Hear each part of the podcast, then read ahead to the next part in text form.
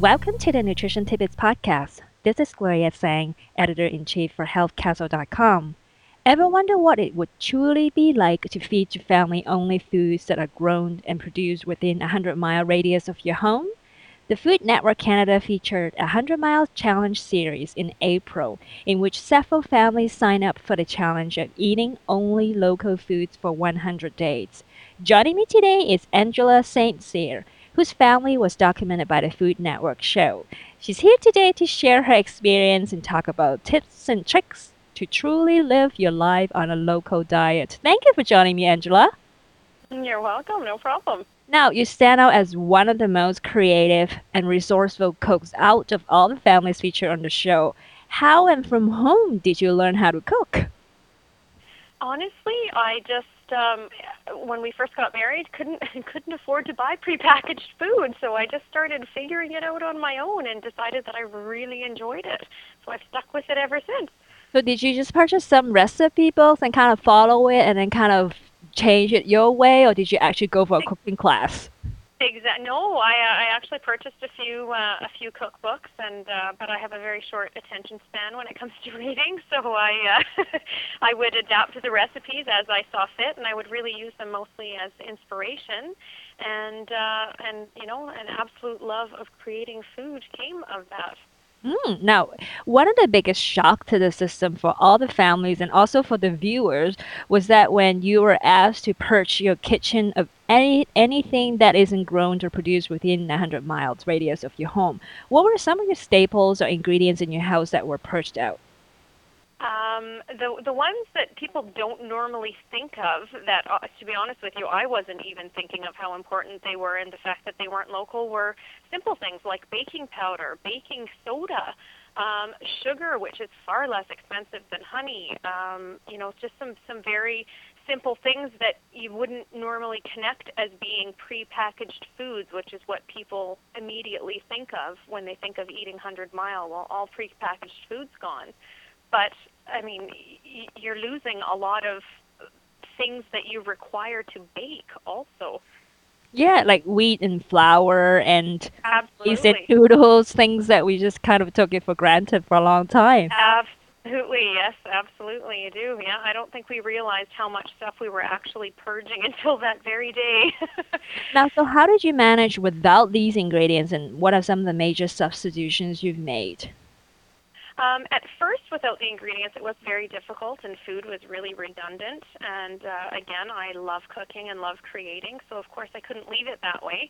Um, so you know, we we learned to to adapt recipes to substitute the sugar for honey.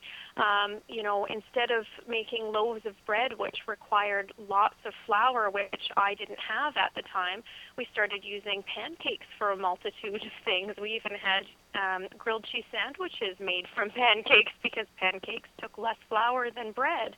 As the flour became more plentiful, um, that wasn't as much of an issue, but you know at times we found certain produce was either extremely expensive or not available, so we had to search out um, products that were in season at the time, maybe things we had never cooked with before, so we had to figure out how to cook them and make them palatable for the children, and it was actually a very good experience, probably our, our best uh, 100 days of eating we've ever had, quite honestly.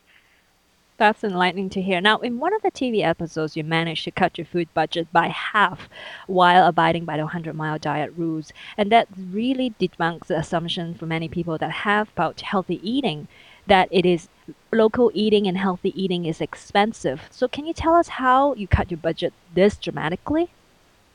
Um, initially, um, my regular food budget at home was between six and seven hundred dollars a month for a family of five people, and that was eating mostly or all organic meat and some organic fruits and vegetables.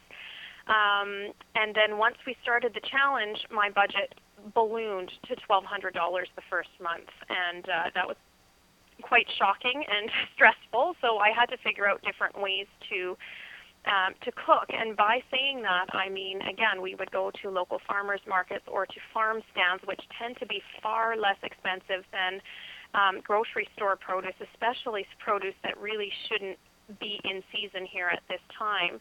And you just learn to cook those foods. And once you stop trying to completely replicate the food that you ate non 100 mile, your budget instantly drops because now you're buying what's affordable, what's in season, what's the most fresh, and whenever things are in season, they are instantly cheaper than things that are out of season because we've not had to force them to grow.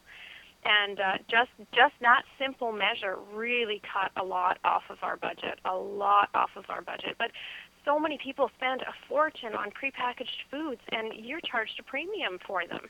Mm, absolutely, I I agree. Now, so let's talk about what your family meals look like these days. So, what happened after the hundred days? Um, after the 100 days, we really mostly still eat local. In, in complete honesty, I mean, we definitely are drinking coffee now. so that's that's definitely not not local. Um, I have introduced some sugar here and there because it is difficult to replace the sugar with honey for certain recipes. But uh, whenever we can, we we definitely are still eating local. Um, it, it's less expensive. We feel much better when we eat that way, and our diet really was quite varied once we figured it out that uh, it, it seems almost boring to go back to eating the other way again. So I mean, a, a, an average meal for us will be, you know, a, a piece of, of lean organic meat of some sort, um, and we have lots of local meat in the Lower Mainland, especially. Um, and you know maybe some some grilled vegetables or some you know mashed potatoes or you know there's there's a variety there's countless numbers of salads that you can make um, I, I can't even pinpoint it to a particular meal because we have such a varied diet. It's it's unbelievable. We probably eat a more varied diet than people that eat non-100 mile because they get stuck in a rut and they just are used to cooking what they normally cook. Eating 100 mile forces you to think outside of the box. hmm Now, to the most viewers' surprise in the last episode, that some or at least half the people on the challenge actually lost weight, and your mom lost quite a bit of weight. Why do you think this happened?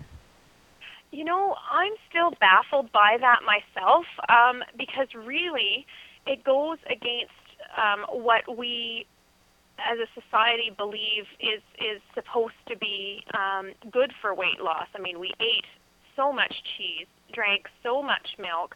I mean, whipping cream was pretty much a food group for our family during the challenge. So, I, I mean, it, it still to this day baffles me. The only thing I can think of, and again, I'm not, I'm not a doctor, I'm not a scientist. Um, the only thing I can think of is the lack of preservatives in the food could possibly um, play a part in, in weight gain and weight loss. I don't know what studies have or have not been done on that. Um, and the other thing is, it's almost impossible to overeat when you're doing a 100 mile diet because at this stage of it, there is no prepackaged, quick, easy foods unless they are healthy foods like raw fruits and vegetables.